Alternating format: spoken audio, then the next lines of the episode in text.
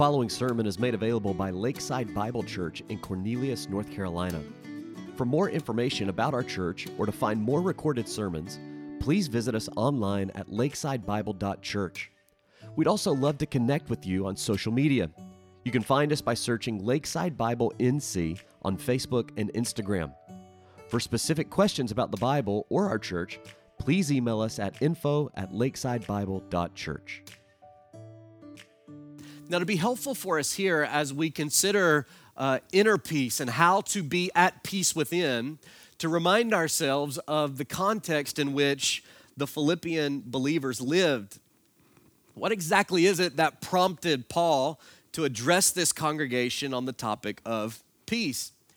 And the simple answer to that is life in Philippi as a Christian was not necessarily an easy life in some cases, it was actually a very, very difficult life. Now, the Empire of Rome, in some ways, might have been tolerant of various religious perspectives, at least to an extent, as long as an individual gave what they considered to be proper respect and even worship to Caesar and to Rome itself. They didn't mind exactly what your religious persuasion was, other than that.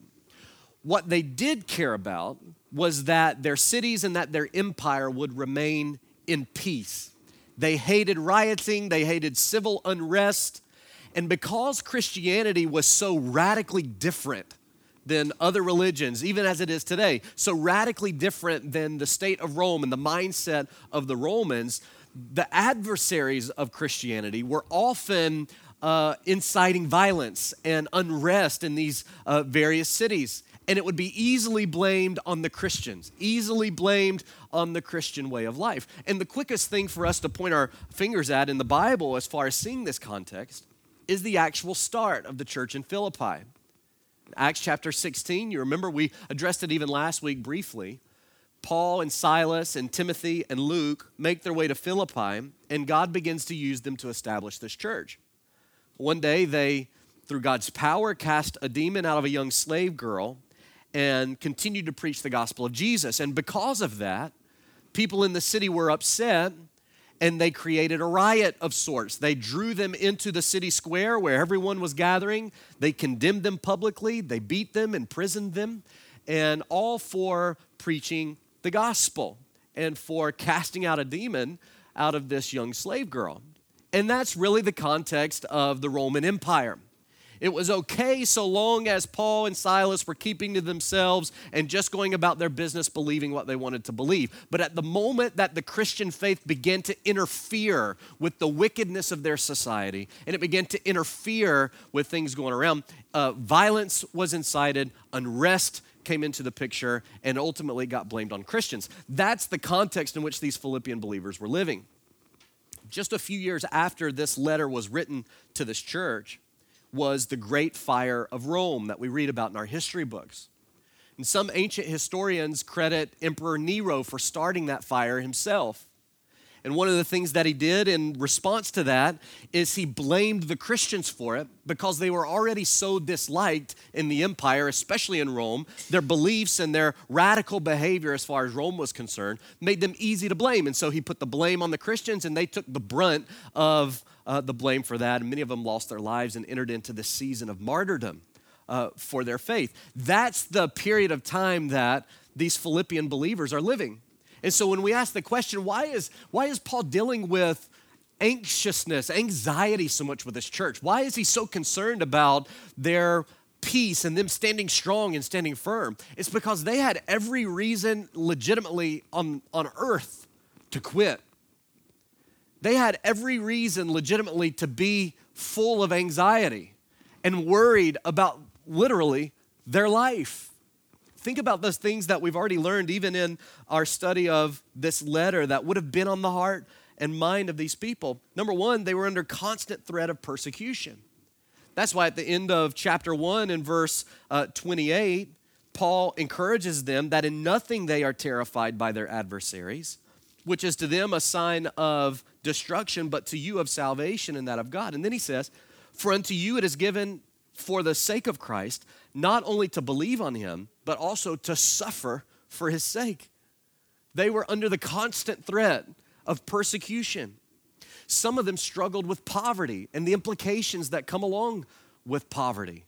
And that weighed on their minds and weighed on their hearts. We read about that in 2 Corinthians 8, that they gave out of their great poverty.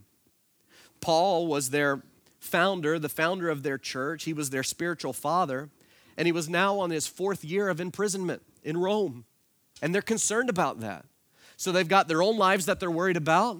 Some of them have, have, don't have a penny to their name and they're just trying to, to survive day by day. And then this man that they love so much is now his fourth year in prison. His fourth year, he's not been able to freely go around and preach the gospel and plant other churches. And they're concerned about Paul.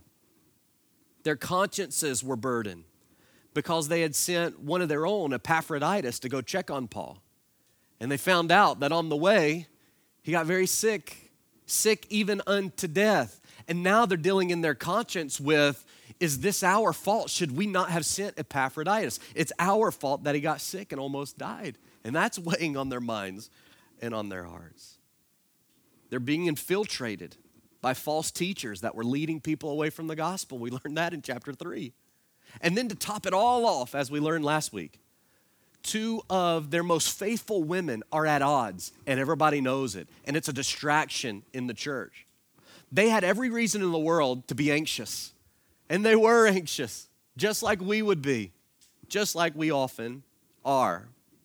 You ever been filled with worry and anxiety like this? Of course you have. Maybe you are today. We've just talked about what life was like in Philippi. Let's consider for just a moment what life may be like for you in Cornelius today. Years of prosperity as a nation has come to a grinding halt in a matter of months. That weighs on our minds. We worry about unknowingly catching or spreading a virus that has the potential to be deadly to people that we love. That weighs on our minds and on our hearts. Some of us have lost income in this season. Our jobs are threatened right now, and we worry about being able to make ends meet, support our families. We question how severely our children's education is suffering right now. They haven't been able to go to school for months, and we're still not sure if they're going to be able to go to school next month. And we worry, we're anxious. We're concerned about the future of our nation as it seems to continue in its descent into chaos, even anarchy. And then, on top of all of that, as Christians, we're concerned about the effects that all of this will have on the church, on our church. Will Lakeside be able to continue to exist? Will God still be able to use it here despite these circumstances? Estimates are that hundreds of churches will close their doors this year, specifically as a result of the effects of COVID 19. Hundreds of pastors leave the ministry every year. In a season like this, when for some it's particularly discouraging, maybe those numbers will be even multiplied. And that weighs on us. Will the extremists in our culture set their destructive gaze on our church next? Will we be the next church that, as we come into church on Sunday morning for worship, have mobs of people outside to ridicule us and berate us as we come in, as has happened to other churches in our nation? When will that happen? Those things weigh on our hearts, they weigh on our minds. Where what voices can we trust right now? And it's easy for us to fall out of a state of peace and to actually give in to a lot of worry. Well, God gives us the answer to our anxiety in these verses that we just read. If and when you are struggling with obtaining peace in your heart and mind, I want to encourage you to continue to come back to this passage, to come back to these words as given by God through Paul in this letter. And Paul helps us here by vacillating between exhortation and encouragement. And as we go through this study today, I want to point out three specific exhortations that he has. And then I want to wrap it all up with one gloriously awesome encouragement that he gives us in verse number seven. Let's first look at the exhortations. In these verses, Paul writes a series of imperatives for us, instructions that are crucial for experiencing true and lasting peace. They are not suggestions. They're not ideas for us to consider on the pathway to peace. They are explicit instructions. They are calls to resolute action. And in that, we understand that peace is not an arbitrary emotion, it is the result of definitive action. And in these three exhortations, he tells us what we should be doing on our part to work towards this peace that God provides. The first thing he says is that we are to rejoice in the Lord. Look with me at verse number four. Very clearly, he says, Rejoice in the Lord always. And again, I say, Rejoice. I heard somebody say last week on a podcast that when you've said something a hundred times and you're just getting to the point where you're tired of hearing it, your audience typically is hearing it for the first time. And those of us with kids understand that, right? No matter how many times we give them an instruction or explain something, whenever we're tired of saying it, they're really beginning to hear it for the first time. Well, joy is this continual theme in the book of Philippians. And you would think at this point, Paul is getting really tired of writing about joy and instructing rejoicing. Maybe he feels like he's being redundant and repetitive in a way that is unhelpful at this point. But in this case, rejoicing is so significant to the issue of inner peace that he emphatically restates the instruction. Look again at verse 4. Rejoice in the Lord always, he says. And then he stops and pauses for just a moment and he says, And again, listen to me, church, he says. Listen, Philippian believers. What I'm saying to you, listen, rejoice. Rejoice on this pathway to peace. You're to have to choose joy. But what could this possibly mean? It would make more sense for joy to be the product of peace, but Paul seems to indicate that peace is actually the product of joy. But an understanding of biblical joy helps us to make all the difference in understanding this command. To rejoice means to be exceedingly glad or to take pleasure in something, and it's directly related to your passions. Whether or not you're able to rejoice is contingent upon the circumstances surrounding the things in which you take pleasure. We understand that, right? Our ability re- to rejoice is tied directly to the circumstances surrounding the things that we take pleasure in, the things that we care about, our specific passions. For instance, if your passion is sports and you have a particular team that you love, you are passionately involved in rejoicing over a win or rejoicing over a championship. If your passions are wrapped up primarily in your job, you rejoice at the success of a project or you rejoice at uh, uh, the enjoyment of a promotion. Something good that comes apart with your job allows you to have the opportunity to rejoice in that thing that you're passionate about. If your passion is politics, you rejoice when your candidate is elected or a bill that you support is passed in to law. Our rejoicing is tied directly to the circumstances around the things that we care about. But what about when our team loses the game or loses the championship?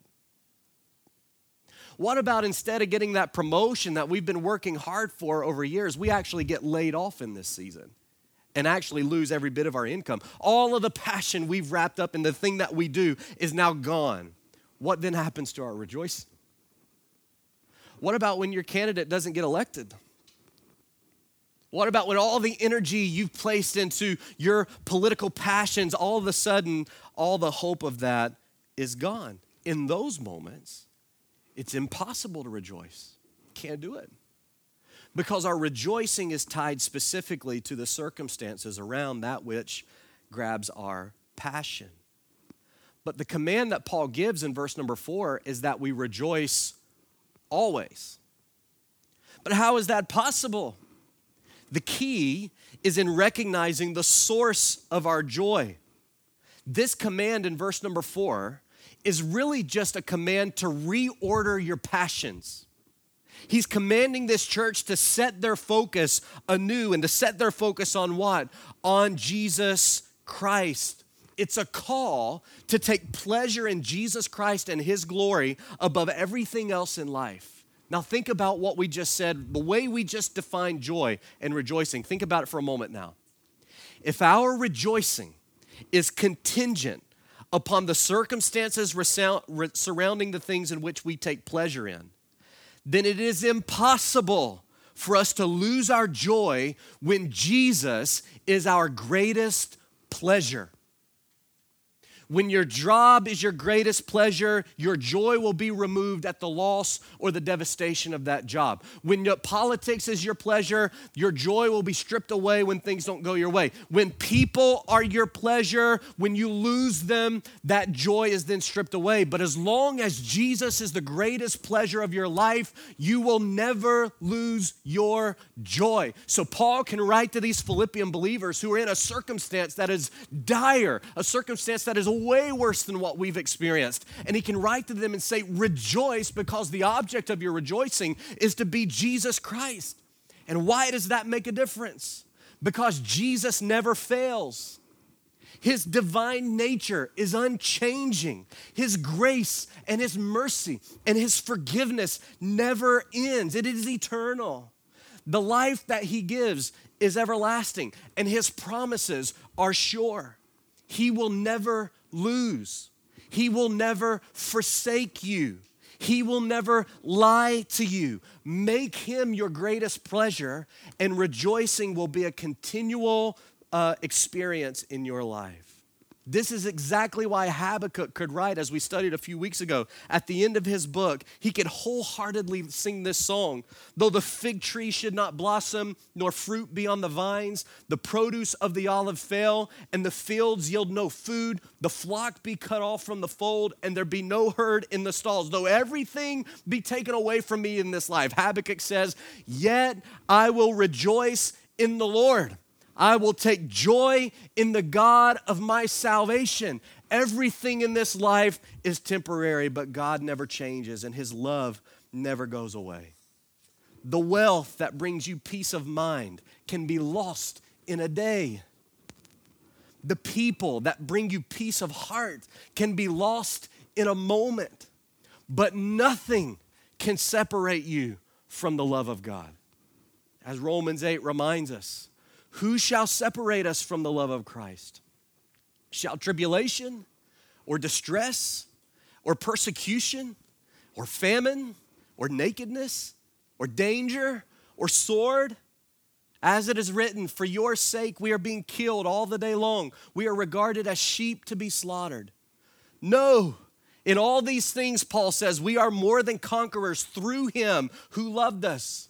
For I am sure that neither death nor life, nor angels, nor rulers, nor things present, nor things to come, nor powers, that is, those who rule and govern us, nor height, nor depth, nor anything else in all of creation will be able to separate us from the love of God in Christ Jesus our Lord. What's the first step to peace? Rejoice. How can you rejoice in everything when the greatest pleasure of your life is Jesus Christ? You will never lose your joy because He is unchanging and nothing can separate you from His love. So, this first exhortation for Paul is under the umbrella of peace, but he first deals with rejoicing. Rejoice in the Lord. And then he says, Remember His presence. Remember His presence. Look at verse number five. Let your moderation be known unto all men. The Lord is at hand. Be careful for nothing. You know, it's common when meditating on Philippians chapter 4 to dwell on the command to rejoice in verse 4 and the command to spurn anxiety in verse 6. But if we neglect verse 5, we miss a crucial element of obtaining peace. There's three phrases included that give us two exhortations and one objective fact. Together, they make up this second primary exhortation that really has to do with us remembering the presence of the Lord. Let's look at the instructions first. Look at this first phrase in verse 5 Let your moderation be known unto all men. Now, if you're using a King James Version this morning, moderation is the word that's used. The Greek word here is the word for gentle or gentleness. In fact, it's only used four other times in the New Testament. And every one of those times, it's translated in English as gentle. Why it's uh, given to us as moderation here, I don't know, but for whatever reason, they, they chose to do that. Let me show you what these other passages that use this word say, because it directly relates to what Paul's getting across here. 1 Timothy 3 and verse 3 is the first one. If you want to write that down, you can look at it later uh, and study it with me. In 1 Timothy 3, Paul is writing to Timothy about the qualifications of a pastor, qualifications of elders in the church. And here's what he says should be true of elders he says they should not be addicted to wine or pugnacious, but in, in contrast to that, gentle and peaceable so rather than somebody that is controlled by substance to the point that it leads them to a demeanor of contention and fighting and brawling with others, the qualification of a pastor and of an elder in the church should be one that is gentle and that is peaceable in general. Titus chapter 3 and verse 2 is the other one. Titus chapter 3 and verse 2. Here, Paul is instructing Titus on how he should instruct the congregants of his church, how he should preach and, and encourage the Christians uh, in Crete. Here's what he says that he's to teach them that they are to malign no one, to speak evil of no one, but instead they are to be peaceable, and here's that word, gentle, showing courtesy to all men. The next one is James chapter 3. James chapter 3 and verse 17. Here, James is talking about the products of godly wisdom, and he's contrasting worldly wisdom with godly wisdom. And he gives this whole description of what godly wisdom is. And in verse 17, he says it's pure, it's peaceable again, and then here's the word it's gentle, and then James adds in reasonable. It's reasonable, and it shows mercy. And then the final time this word is used in the New Testament is 1 Peter chapter 2. 1 Peter chapter 2 and verse 18. Here, Paul, or Peter, excuse me, is addressing the relationship between slaves and their masters. And he's telling slaves as believers, Christian slaves, this is how you should regard your masters. And here's what he says they're to do. He's, they're sub, to submit to them and then he says, not only to the ones who are good, and here's the word, gentle, but also those who are unreasonable. So every time this word is used in the New Testament, it's the word gentle, and it's always set within the context of a reasonable spirit, a peaceable spirit. And so then we come back to Philippians chapter 4 and we see, okay, let your gentleness be known unto all men. Let your peaceable spirit be known unto all men. Let your reasonable spirit, your reasonable mind be known unto all men. He wasn't speaking about indulgence as moderation would suggest, he was commanding the Philippians to demonstrate a gentle spirit. I think this is a callback to verses 2 and 3. Remember the issue in verses 2 and 3. Euodias and Syntyche are at odds with one another. There's a contention there. It's not a moral issue and it's not a doctrinal issue because Paul would have addressed that. There's something that has come in between these two ladies. They're at war with one another in the church, and Paul was commanding that they reconcile and that the church help them re- reconcile. I think this passage in verse 5 is a callback to that. Because what is it that so often causes otherwise faithful people, godly people, to act in contention with others? A lack of inner peace. You know what I'm talking about. You've had a hard day at work. It's not the customer that you usually take that out on. Who is it? Your wife. Having a difficult season where it's time to pay the bills this month and things just aren't adding up just right and that's weighing heavy on your mind it's weighing heavy on your heart and the kids come up while you're trying to trying to work through all the calculations that you need and as they keep coming up you keep getting more and more aggravated and you end up responding harshly uncharacteristically harshly or unreasonably or unpeaceably to the people that we love the most. Why? Because peace with others really starts with peace within and when we haven't got a hold of this peace within that comes from God, it's going to show itself in contention with others. he's addressing the contention with others here, it's just from another perspective. Sometimes it's the people we love the most that get the brunt of our anger when they have nothing to do with it.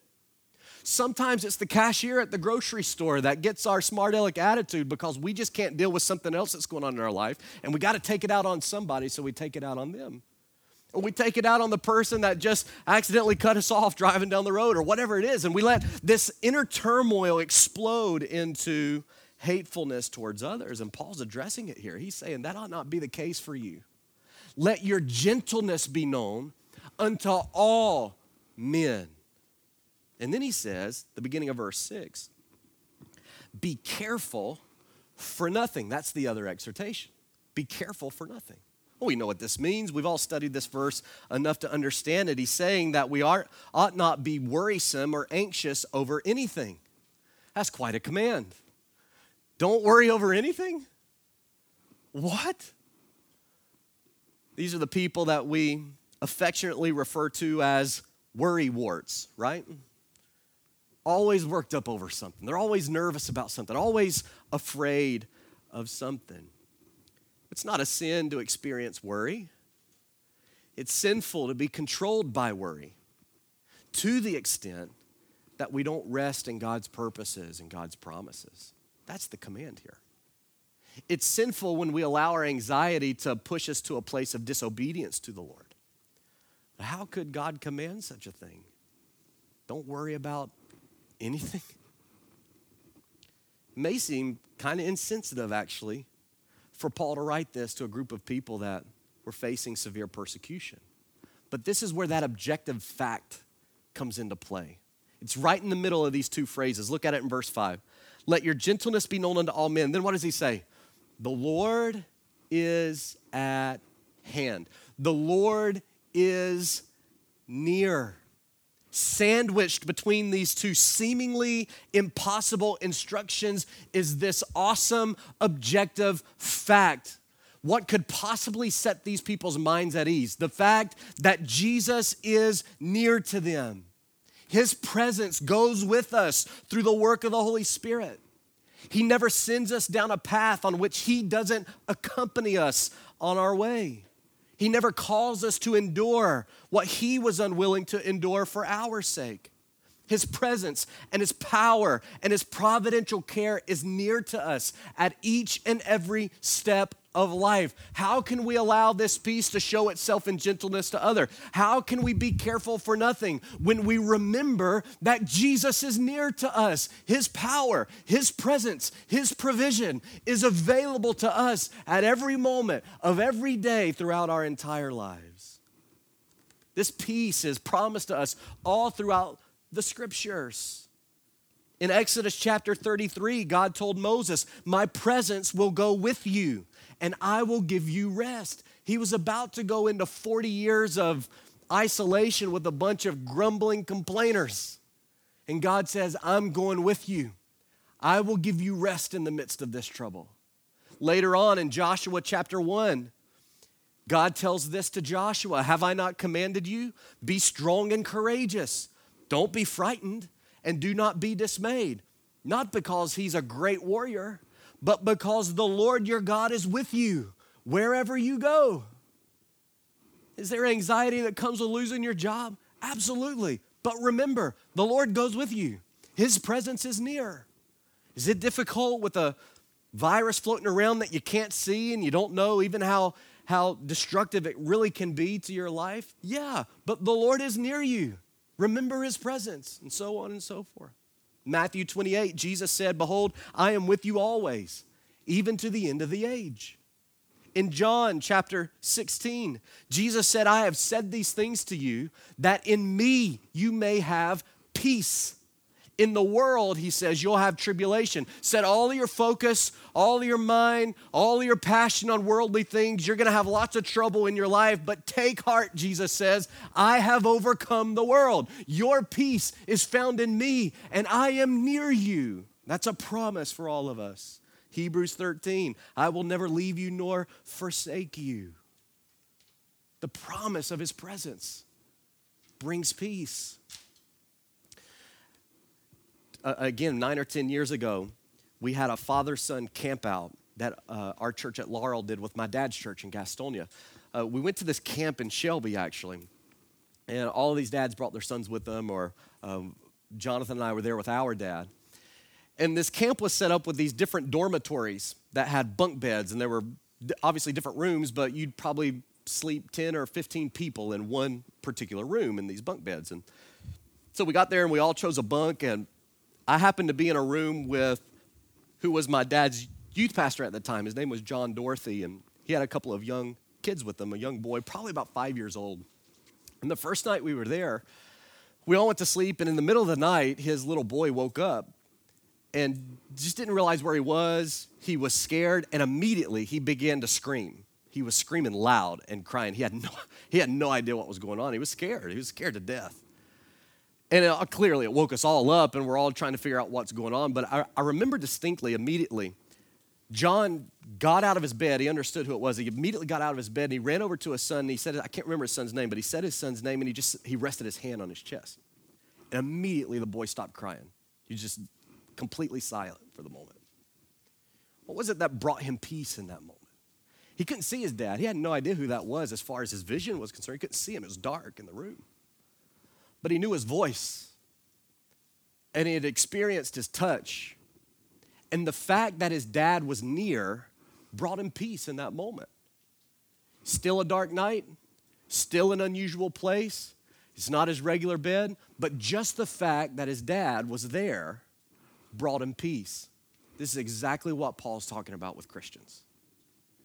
This is a dark place we're in right now. This life, this season is dark. And by God's grace, we experience some joy and some excitement and some blessings in it. But for the most part, it's a dark life sin and devastation because of sin comes into the place. How do we possibly get through with peace? By knowing that Jesus, our Father, He's near. He's near to us. We know His voice. We don't see Him, but we know His voice. We've experienced His touch. And when we will make Him the sole passion of our lives, He will give us that peace that we need. Remember His presence. Remember His presence. And then the third exhortation that Paul gives quickly is that we request of God with thanksgiving. Look again at verse number six.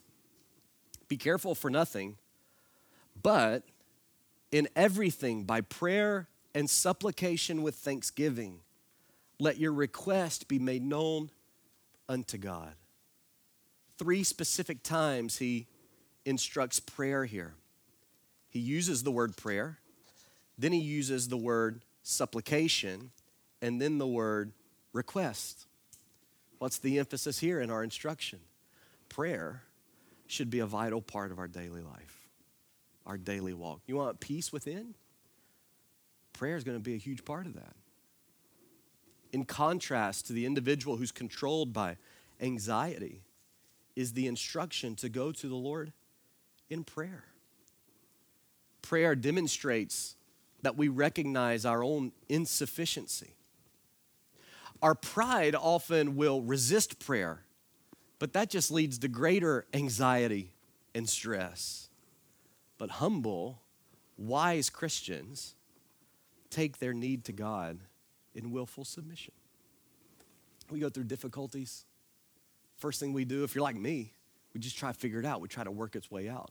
Julie and I were talking about something yesterday driving down the road. Just um, wasn't even a big thing. It was just something little, and we were we went through all of our plans first, like five or six different things. This is what this is what we can do, and finally it, it settled on my heart in conviction for a moment. I said, well, maybe we should pray first and just see if the Lord will help us with this. You know, and, and all, all the time, our first thing is we got to try to figure it out our way. We got to we got to figure out what we're to do and how it's to work and all this kind of stuff. And we bring upon ourselves more stress, stress, more anxiety. When Paul says, pray, supplicate, make your request, bring it to the Lord. Prayer is vital to our lives.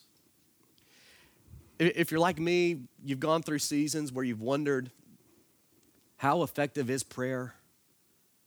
If God knows everything, if He's sovereign, if He's already got it planned out in my life, why is this necessary? Why do I have to do this? But we can't escape the clear commands in Scripture to pray. George MacDonald said this, and I think this is so helpful with understanding the effectiveness of prayer. He said, What if God knows prayer to be the thing we need first and most? the thing that we need, the, the act of prayer? What if the main object in God's idea of prayer be the supplying of our great and endless need, the need of Himself? What if the good of all of our smaller and lower needs lies in this, that they help drive us to God? Communion with God is the one need of the soul beyond all other needs, and prayer is the beginning of that communion. What's the point if God knows everything and He's laid it all out. The point is that prayer drives us to Him. It drives us to this great need that we have in God. Yes, He uses prayer. Yes, that's a part of His plan of use. But first and foremost, what prayer does is it brings us close in communion with God, which is our greatest need. Pray. Is prayer a part of your life? Is prayer a part of your peace?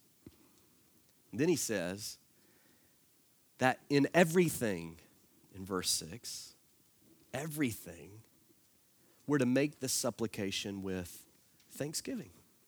So significant to this command, then, is the spirit with which we pray and the timing that we pray. We pray with thanksgiving, a grateful heart, and we pray with a grateful heart in every circumstance.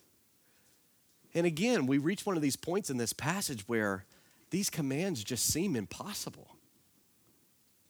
How can we be grateful in every circumstance? Well, God, through Christ, gives us a new nature that's fully capable of expressing thanksgiving to Him.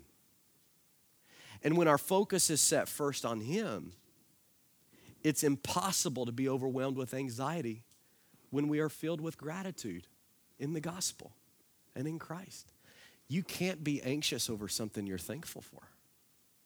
And when you're thankful for Christ, the unchanging, eternal, ever present one, it's hard to be filled with anxiety.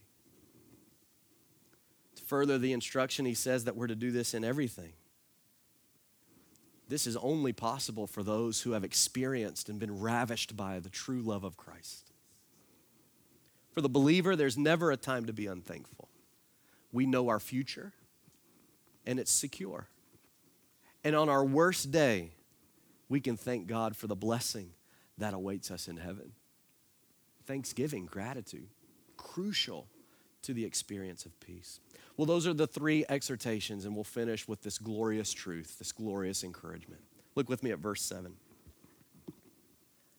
And the peace of God, which passes all understanding, shall keep your hearts and minds through Christ Jesus. We've seen time and again in these verses that God is the only real source of true and lasting peace. But in this verse, it's explicitly stated. And the best thing about this encouragement is that it comes as a direct promise. This is not a possible solution to our anxiety.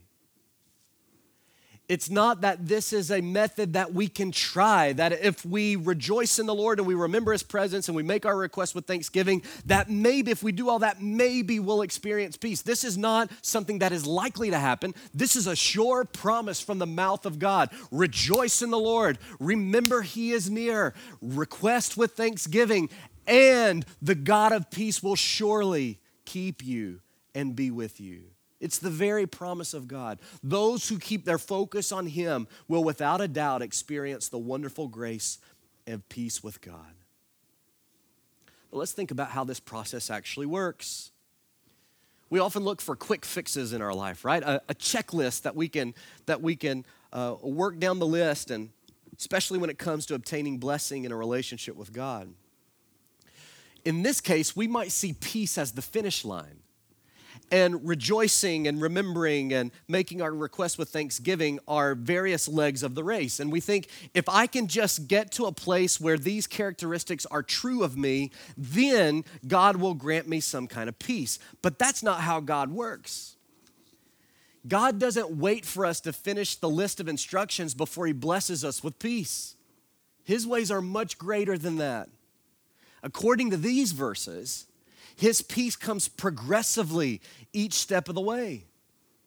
You don't have to wait to experience it. He provides it generously as we go. You get His peace as you rejoice, not after you rejoice.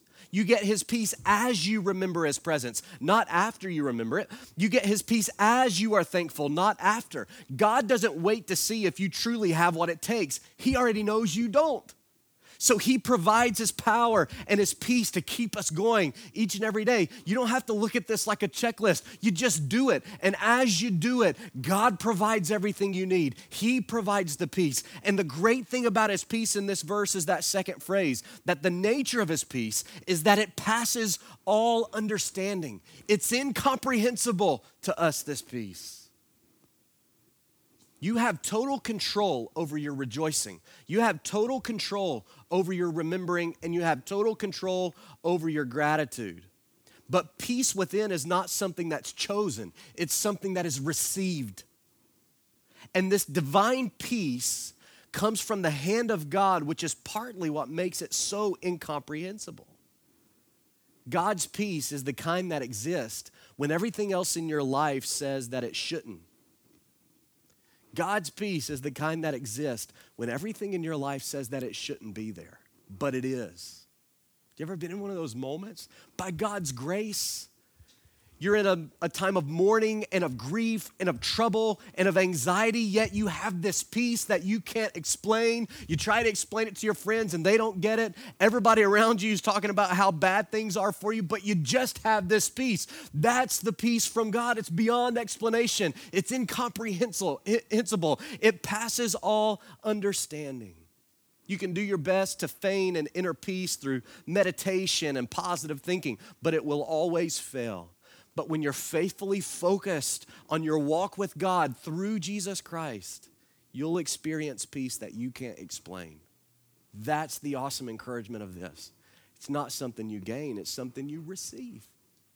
And then look at this last phrase The peace of God, which passes all understanding, shall keep your hearts and minds through Christ Jesus. What's translated as keep here is the Greek word for garrison or guard. It's a military term. It refers to a garrison of soldiers assigned to protect something or to prevent an invasion or to keep someone from escaping. Now, the heart is the seat of the emotions, and the mind controls our inner thoughts and ability to reason through truth and error. This is the role that God's peace plays in our inner man it literally guards our emotions and guards our reasonings. It protects us from the invasion of chaos and error, and it prevents the escaping of God's truth. But the surety that we find in this encouragement is found in the guardian. Look at the verse again. He shall guard your hearts and minds through what? Christ Jesus. This isn't a metaphorical guardian of the mere idea of peace, it's a literal guardian with a name Jesus Christ. And this is the great truth of Christianity. All things come through the person and work of God's Son, Jesus Christ. Simply submitting to the notion of a higher power will not provide you with any real peace. If anything, it will provide you with less peace as you tremble before this God that you think exists. Peace comes through Jesus. You can't have peace with the Father without forsaking all else and following His Son. And the joy that brings peace is joy in Jesus, His sacrifice for our sin, and His resurrection power over the grave. The nearness of God that brings us peace is the nearness of Jesus. The thankfulness in our heart is directed toward Jesus and his gospel. There is no peace, no forgiveness, or life without trusting in Jesus Christ alone to provide it. John 14 is perhaps the greatest chapter in the Bible at expressing this truth. And let me just remind you of one verse in it. Jesus says, I am the way, I am the truth, I am the life. No man comes to the Father except by me. No man comes to true and lasting peace except through Jesus. No man comes through forgiveness of sins except through Jesus. No man comes through joy and rejoicing or any other blessing of life except through Jesus Christ. It is Christ who guards our emotions, it is Christ who guards our reasonings. It is His gospel that makes all the difference. What is it that makes you anxious today? Is it the thought of death? Maybe it's the threat of losing your job or material wealth. Maybe the thing that makes you the most anxious has to do with political or social issues. But for the followers of Jesus, there is no death that doesn't lead to eternal life. And there is no poverty that eclipses the treasure that we have found in Christ. And there is no political system that can usurp the authority of the King of Kings. So turn your eyes to Jesus today. If you're full of anxiety, turn to Jesus. Do you know that that old hymn, Turn Your Eyes Upon Jesus? Do you know that? Oh, soul, are you weary and troubled? You know that? You sing it with me? No light in the darkness you see. There's light for a look at the Savior and life more abundant and free. Turn your eyes upon Jesus. Look full in his wonderful face, and the things of earth will grow strangely dim in the light of his glory and grace. I love that last verse or that last phrase. And the things of earth will grow strangely dim in the light of his glory and grace. Thank you for listening to this sermon made available by Lakeside Bible Church. Feel free to share it wherever you'd like. Please do not charge for it or alter it in any way without express written consent from Lakeside Bible Church. Don't forget to visit us online at lakesidebible.church or find us on Facebook and Instagram by searching for Lakeside Bible NC. If you live in the Charlotte or Lake Norman area, we'd love for you to attend one of our worship services. We meet every Sunday morning at 10 a.m. We'd love to meet you.